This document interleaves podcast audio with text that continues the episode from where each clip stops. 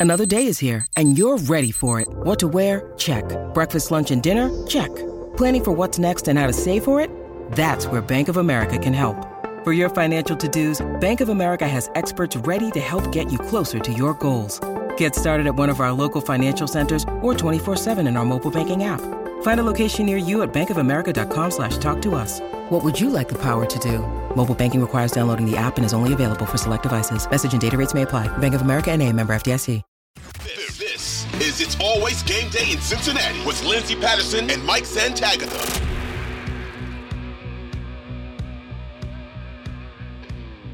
We are back on It's Always Gameday in Cincinnati. Mike Santagata, Lindsay Patterson here. What's going on, Mike?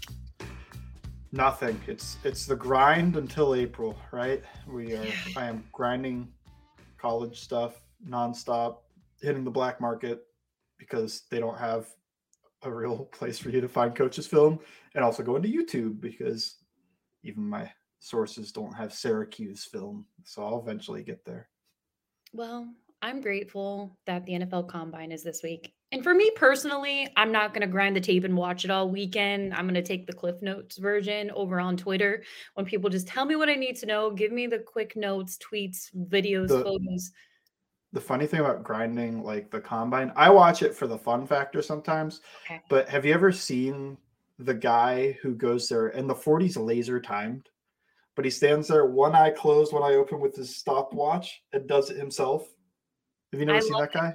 No, I'm going to pay attention this weekend when the He's replay like is an, yeah, he's like an 80 year old guy and he does that. And I am amazed every time. It's like, how, how much, and I guess a lot of scouts do it for some reason, but like, what's the difference? You know, like I, I'm watching that guy. They're all on the laser time. I don't, what, what's this for? what are we doing here? I wish work harder, not smarter. Oh, 100%. It's 2023. But one of my favorite things about the combine, and you see it on social media, all the media members that are there, all they talk about is going to the steakhouse and chatting Oh with all God, the different people. Like I we could probably go on there right now and find a million tweets saying, gotta go to St. Elmo's, gotta go here, gonna, you know, and just different stories will come out the next day because they see coaches and scouts there. Uh, but hey, credit to them. They're just trying to get uh more relationships in Indy before uh, you know the NFL draft starts. So I'm excited because we heard from Zac Taylor and Duke Tobin. And Duke Tobin for me, little surprising today. One of the things I like about Duke Tobin is we, we mentioned before we recorded, he's a pretty honest guy. Uh, but he doesn't always say everything that we, you know, maybe we want him to say during the combine week. And he was asked about a couple players. And I want to start with Tee Higgins first because that's been a hot topic this offseason. I mean, NFL insiders are writing about it. I think Albert Breer had a piece the other day talking about the Bengals. We're all bored. They're, we are bored. You're right. We are extremely bringing up Tee Higgins over pretty much, you know, any other player that's under contract right now, because Tee Higgins is under contract, and any I think a lot of people forget about that. But Duke Tobin was asked about it. And he pretty much was like, Look, I'm not in the business to make other teams better. He's said that before. That is one of his quotes that we always hear when it comes from Duke Tobin. And I truly feel the Bengals front office feels that way. Look, in the future, the, the extension talks are happening now they'll probably gonna they're probably gonna happen going into next offseason if they don't get done, of course, this year. But one of the things that he said is, hey, look, they can go find their own receiver. And I loved that because it, we just hear these stories, they're recycled by other people on social media. And it's really kind of exhausting to hear to think this guy's going to be under contract for the Cincinnati Bengals next year and he will be playing in Cincinnati. Yeah. Uh, right or wrong, they were always keeping Tee Higgins this year, and they're probably keeping him next year. I they are not a team. There are teams out there like this. I can think of the Chiefs and Packers just did it, and I think years ago the Texans did this with DeAndre Hopkins. And well, I guess the Chiefs got talked into it because they requested a trade. Uh, Tyreek Hill did, but you know, there's teams that'll trade a guy, maximize the value. You probably hear that. We need to get you know, a first round pick for this guy type thing. Right or wrong, the Bengals don't feel that way about guys they want to keep. They probably would do this about Jessie Bates because to them, right here, they're fine getting the comp pick later and then using those guys to compete now. I feel like that's just missing. Like there's only one school of thought, and it's maximize trade value, maximize value. If you try to trade them on the tag, you won't get two first round picks. They don't care. Like it, it's just I understand that thought process, but it's not the only argument here. The other argument is we just went to a Super Bowl and an AFC championship game. We are not a better team, even with the first overall pick. Now, I'm not saying they would turn down the first overall pick for Tee Higgins, but even with that, even with Jalen Carter or Will Anderson or trading down and drafting whoever you love, they're not a better team with those rookies than they are with Tee Higgins. They might be better for the future, but it's something we've talked about. It's something I believe in. Pay your blue chip players because I don't care that $100 million will go to the two wide receivers and a quarterback every year because those are the best players. Why am I paying worse pay players just to get different positions in there? I'm paying my blue chip guys and I'm worrying about filling the other stuff later because there's a bigger drop off from whoever. Uh, you could think, well, they're not going to pay Jonah Williams after that last year, but just other, even if they were going to bring a guy, Orlando Brown, the, the drop off from Orlando Brown to the guy that they could get somewhere else for less money is bigger than the drop off they would get from Tee Higgins to whoever they re- try to replace him with because Tee Higgins is a better player than Orlando Brown and it's the same contract. I don't know why that one's okay. It's okay to give up a hundred million dollars to a left tackle, quarterback, and wide receiver because they're different positions compared to doing it for the better player. But that's enough of my rant. I am glad they do this because I agree with this one. Uh, if Tee Higgins was saying, "No, I want out. I want this," they might actually listen and trade him. But when he wants to stay, and even if it looks a little bleak because it's David Mulugheta as his agent, it doesn't mean he can't be extended. And I think the Bengals agree that they're going to try their hardest to keep him. Yeah, I agree with that. One of the most important things, you could even go back to last year when this past season when they were without Ja'Marr Chase and Tee Higgins stepped up because you had another number one receiver. This team went three and one. And I still 1500 yards is what he was on pace for. Absolutely incredible Tee Higgins to step up out there and you know having him on the field is a huge difference maker and that's that's important in this window for a team that is playing with a rookie contract and Joe Burrow, even if Joe Burrow is extended this offseason, which I feel like is going to happen, that's not going to impact what the money really looks like going into the 2023 and 2024 season. You know, start talking 25, 26. That's going to look a little different on the books. But personally, like this team doesn't want to lose a wide receiver one. They have two on uh, and that and that's you know the other 31 teams that missed out on Tee Higgins in the 2020 draft. The Bengals drafted him first pick in the second round. Everyone else had a shot and they decided to go against drafting him. I'm sure if there was a redraft, Tee Higgins, if there was a redraft in 2020, does Tee Higgins go in the top 10? Yeah. Green Bay? No, no Green Bay wouldn't have been Green in the Bay top wouldn't, 10. Wouldn't have been there. I mean, I would take him over CeeDee Lamb. And I feel like that's blasphemy to some, but CeeDee Lamb, no. slot guy, a tiny bit more replaceable. He's very good. But what Tee Higgins can do on the outside is more impressive to me, especially because he has that sink, he has that route running. He's not just a contested catch guy, he does everything. I think I would take him over CeeDee as the number one wide receiver in that draft. So, I mean, I can't think who else. There's tough questions, but like after you get past, I need the list in front of me. Uh, well, he, that wouldn't be the wide receiver number one because Justin Jefferson clearly wide receiver one. Let's just that's mm-hmm. clearly the number one. wide receiver. He's going top three, probably after the two quarterbacks. Uh, but yeah, when you get to the top 10, like it's not as strong of a draft class as I think people thought it would be. I'd take Tee Higgins over Chase Young. I'd take him over quite a few guys. I, I don't know. Like uh, when I'm looking at that in my mind, easily top 10, probably just outside the top five. Like pick seven. I don't know who that was, but sure, give him Tee Higgins in a redraft. One of my favorite things we kind of heard going into Is that the, the Chargers? Sorry, I was just thinking out loud. I was like, I think Justin Herbert might have been pick seven. I am googling this. I am sorry for interrupting you. No, you're fine. You're fine. Now I'm like, oh, maybe, maybe it was. But one of my favorite things about the 2022 season going into it, you know, Bengals fans would say, oh, they have two top 10 receivers on on their roster, and then the NFL fans would be like, no, Tee Higgins isn't a top 10 wide receiver. When you look at all the NFL receivers in the league, where are you ranking T right now?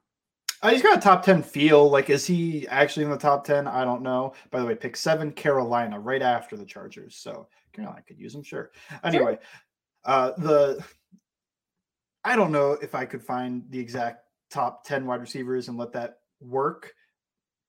But in my mind, if you just ask me, like, yeah, sure, top 10 wide receiver, he, he feels that way. He's got that tier vibe, whatever. He's a high end, or well, he's a wide receiver one.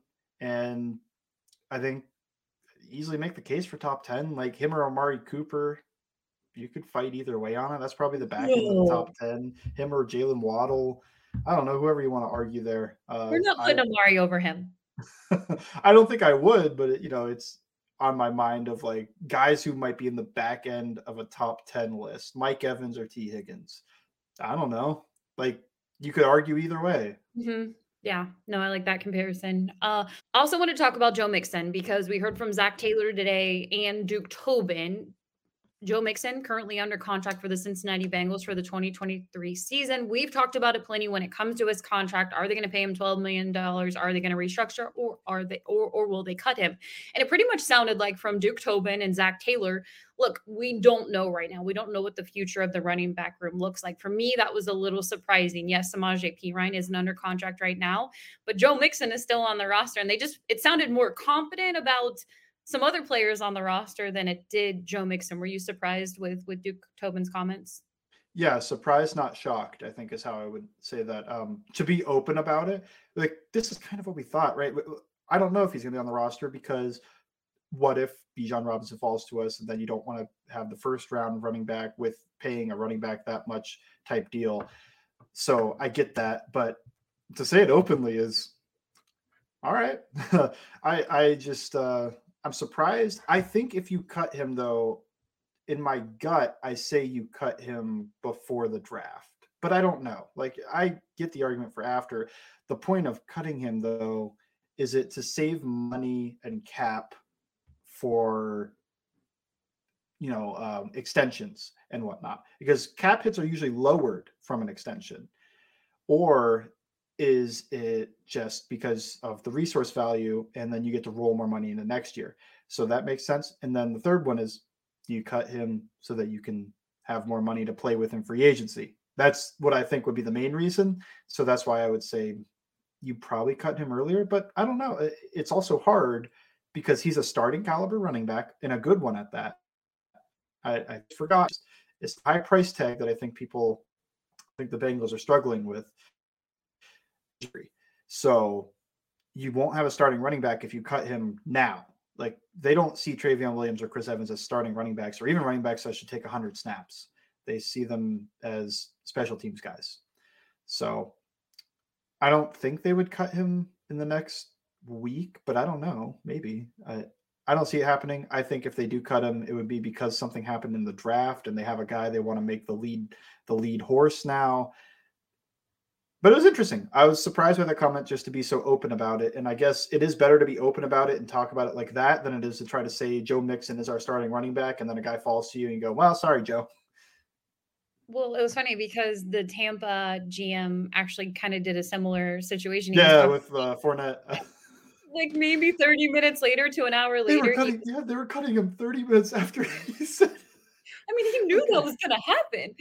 So I was a little a little surprised by that comment, but yeah, they were really honest about it, and that's going to be the huge topic of conversation. Me personally, I don't think they cut him until after the draft, and maybe it is before June. Maybe you know the, the factor of the is it two to three million dollar difference if they cut him in June versus cutting him prior you to June. Also- designate a post June first cut. So like you cut him now and say we're doing this June 1st, put in the paperwork, you save the extra money, whatever. They don't always do that though. I, I don't think that's in the Bengals history too much.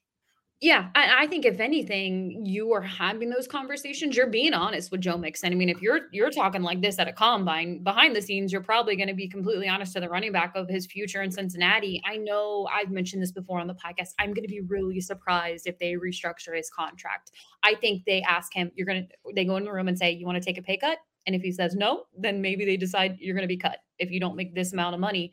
Because the thing is, the free agency class for the running back room, it feels pretty loaded. Personally, I, guys you can. Yeah, so I don't know about the Joe Mixon replacement. In that, like, is a Devin Singletary a replacement that's cheaper? Maybe. One guy I'm liking more. I look at it, and he's older, so they might not go for it. But I think Jerick McKinnon gives you a little bit of that Perine around the same cost with explosion. He's not going to be as good in pass protection, but he was the Chiefs pass protection back. Everybody just mentions Pacheco as if he was taking 500 snaps this year. Well, sorry, a thousand snaps this year. He might have taken 500, but you know he wasn't full time. he was the running running back, you know, the rushing running back. They still brought in McKinnon as the passing down back. And he took that job from Clyde Edwards Helaire, who was a first round pick. He's still pretty good and he's explosive. I saw him catch multiple 50 plus yard touchdowns. That's something this this Bengals team was missing in the passing game. It's something that you're like Perine might be the best pass protection back in the entire NFL, but you dump him the ball and he's got six yards in front of him, he's getting seven, maybe six yards, seven yards. Know, he'll hit the guy and fall forward eight yards, but he's not going to take that and go 70 yards. And that's something I think McKinnon could give you. The only issue is injury history and age. So that's the one guy that I'm liking a little bit in this class. I think he's cheap. I think he fits the Perine mold because there's two ways to go about building the running back in the Bengals room. I think it's to get a Bijan Robinson built in a lab, take every snap, and then just have a guy come in for a few snaps uh, so he doesn't kill himself out there. And then there's also the split, which is what they did, but to add the explosive element. They had that split. It made sense. It worked. But let's just add a little bit of a little let's just add a habanero pepper in there.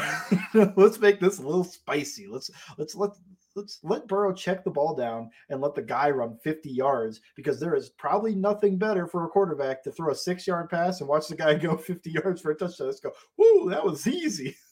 So now I'm looking for pro- pass protection. Can you catch a ball? All that in my running in my running back room when you look at these free agents, or maybe they get it in the draft. I'm, I'm hoping a few guys maybe fall at 28, only one. Um, I just watched a mock draft from the NFL Network before we jumped on here, and Robinson was going to the Chargers, and I don't like anything about that. So. I wonder what they're doing. I'm not in Charger land, so I wonder if Ekeler is actually like a, a guy they're looking at. Like, well, maybe we can get cheaper because I don't see him as a ton better than Mixon, although he can pass protect a bit, not a ton, but a bit, and he's a better. Well, Mixon's a good receiver, so I'm not gonna say anything there. But you know, I, I wonder if the, these type of talks happen elsewhere. Where in my mind, which is probably what people think when they see Bengals, they see Mixon, they go, yeah, they're fine. are they are are people in the Chargers room having this debate about can we get cheaper at running back and draft Bijan Robinson who can fit everything type thing? He's a modern running back. This is why I don't think Robinson makes it, and I'm only I'm almost calling his floor the Buccaneers because could easily see that they're like pick 19. It matches value, it matches need, it matches what they want to be. Could easily see that. He's not going to make it to 28. And I'm all about him now. And that's unfortunate. So I'm going to act like he's not even available. He's going to top 10 on the board. He's gone. Uh, but we'll see. I'm really pumped for draft night. Almost um, oh, two months away. It's almost here. Uh, exciting We're stuff. A month and a half. Yeah, I was definitely uh, like, wait a minute, it's February 28th. It's technically still February for a day. So yeah, you know, maybe I'm in I'm in my February mode. We're almost there. We're almost there. It's almost time for draft day. And speaking of the draft, I know you've been watching a lot of tackles. We're gonna get to that next on It's Always Gameday in Cincinnati.